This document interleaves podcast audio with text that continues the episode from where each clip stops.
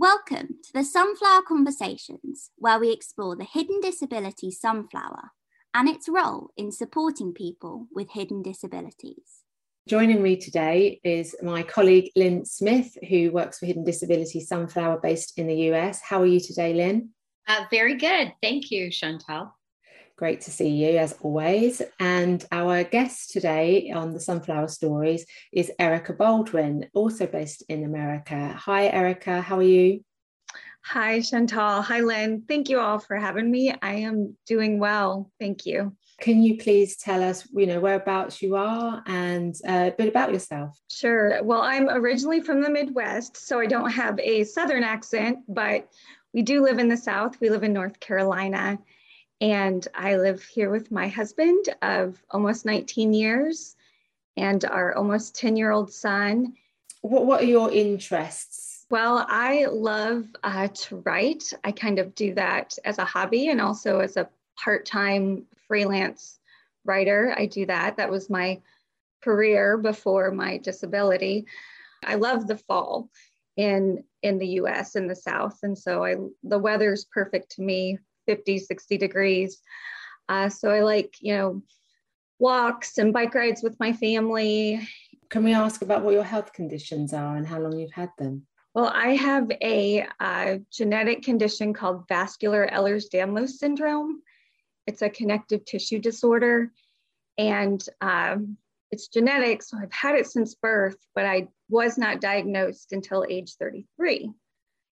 Um, there were signs kind of all along, but a lot of times with this uh, type of illness, this diagnosis, you don't know unless one of your parents is diagnosed or you have some event that triggers some investigation. It has to be confirmed by genetic workup and blood work.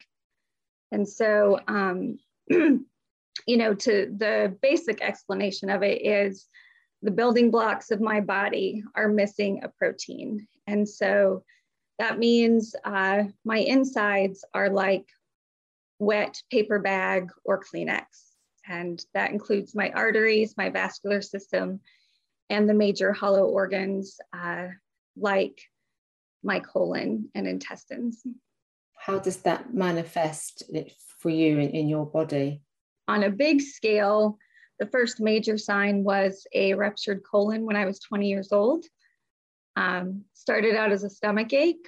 I was in college, had no idea um, what it was. It was the worst stomach ache I've ever had. I went to a hospital, a local small hospital, and they misdiagnosed it because um, they just saw fluid on the stomach and thought it was a, a ruptured cyst which usually you know works itself out with some pain meds and so I was uh, sent back to college, and my mom came up. she lived a couple hours away and was like, something's not right. Took me to a hospital near my home, and uh, they found that my colon had ruptured and my body was going septic. It was shutting down by that point. And uh, so that was the first signs of anything. Uh, there were little signs my whole life. I bruised very easily. I have very thin skin and visible veins in my chest. There are certain facial features that are associated with the large eyes and small nose and small chin. You know, six months of my life, and then I was 20 years old, and we had no idea what was happening because Ehlers-Danlos syndrome never came up. Like that phrase never came up with doctors at any level. So when did you finally get your diagnosis? So at age 20, I went back to college, finished college, got married in my 20s. Uh, my husband and I had some trouble getting pregnant because of all the scar tissue. You know, I mean, my stomach was just a mass of scar tissue. We had to do some fertility treatments for that. Um, had some loss within those years. And then finally, when I was 33, got pregnant with my son.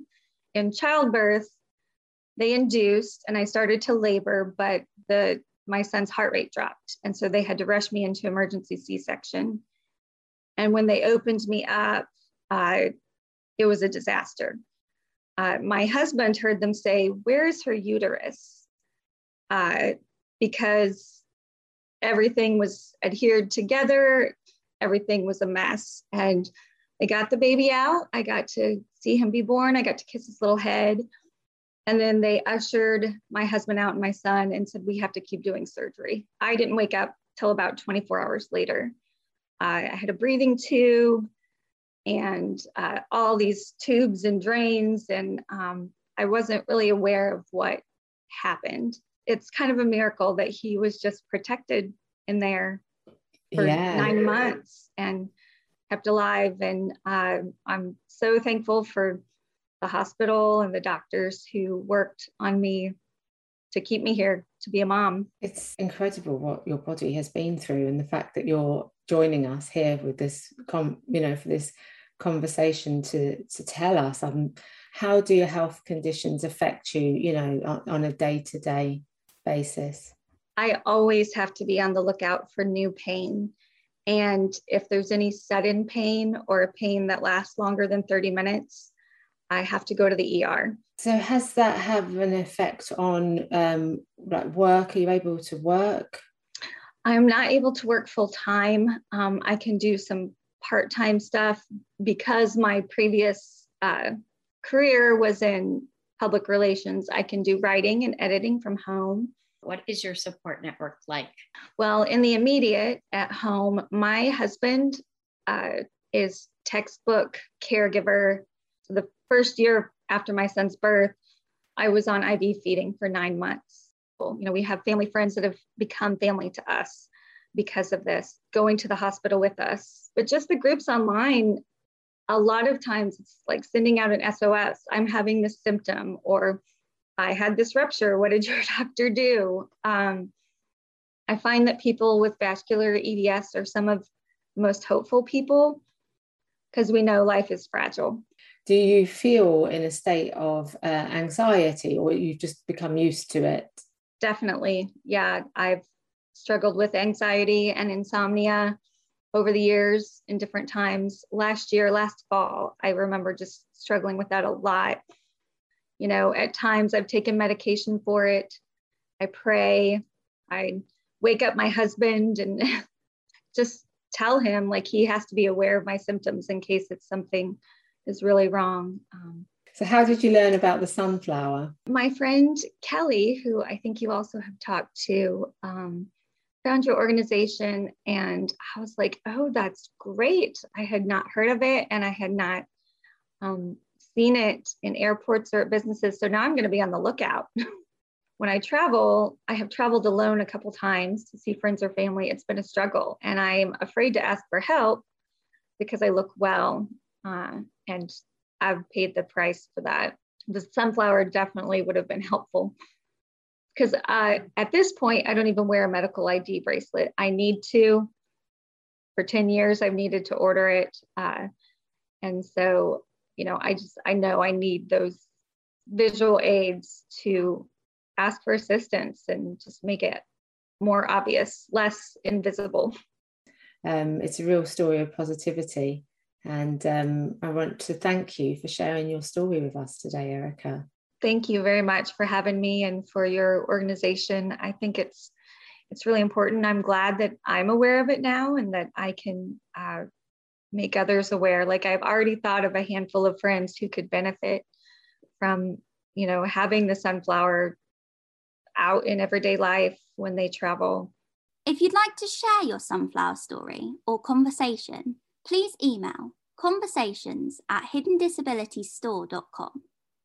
Find out more about us or listen to this recording again by checking out our insights page at hiddendisabilitiesstore.com. You can also find us on Facebook, Instagram, Twitter, YouTube, and LinkedIn. Please help, have patience, and show kindness to others, and join us again soon making the invisible visible with the hidden disability sunflower.